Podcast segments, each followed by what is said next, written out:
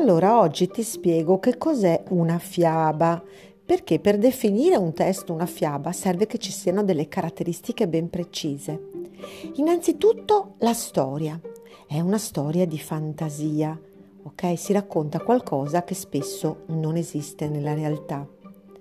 Il tempo è indefinito. Come iniziano di solito le fiabe?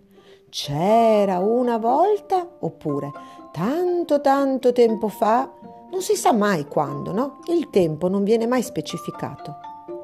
I luoghi poi sono sempre dei luoghi un po' strani, misteriosi.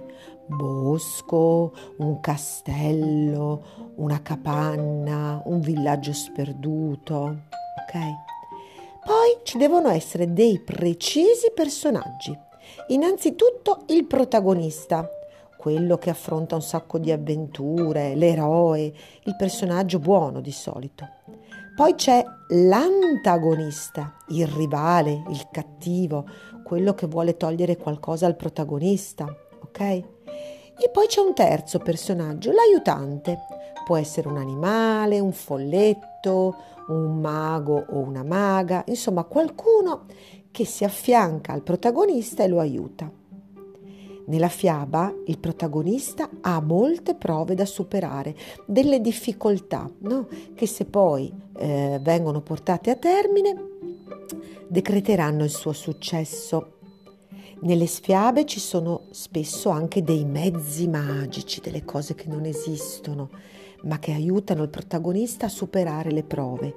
Può essere un anello fatato, delle scarpette volanti, degli stivali che fanno chilometri in pochi minuti, eccetera, eccetera. Te ne viene in mente qualcuno?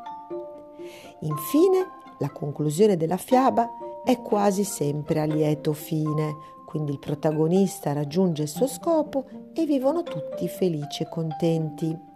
Ricapitolando, il testo è fantastico, il tempo è indefinito, i luoghi sono caratteristici e misteriosi. I personaggi principali devono essere almeno tre, protagonista, antagonista e aiutante. Ci devono essere delle prove da superare, ci devono essere dei mezzi magici che aiutano il protagonista e infine ci deve essere il lieto fine.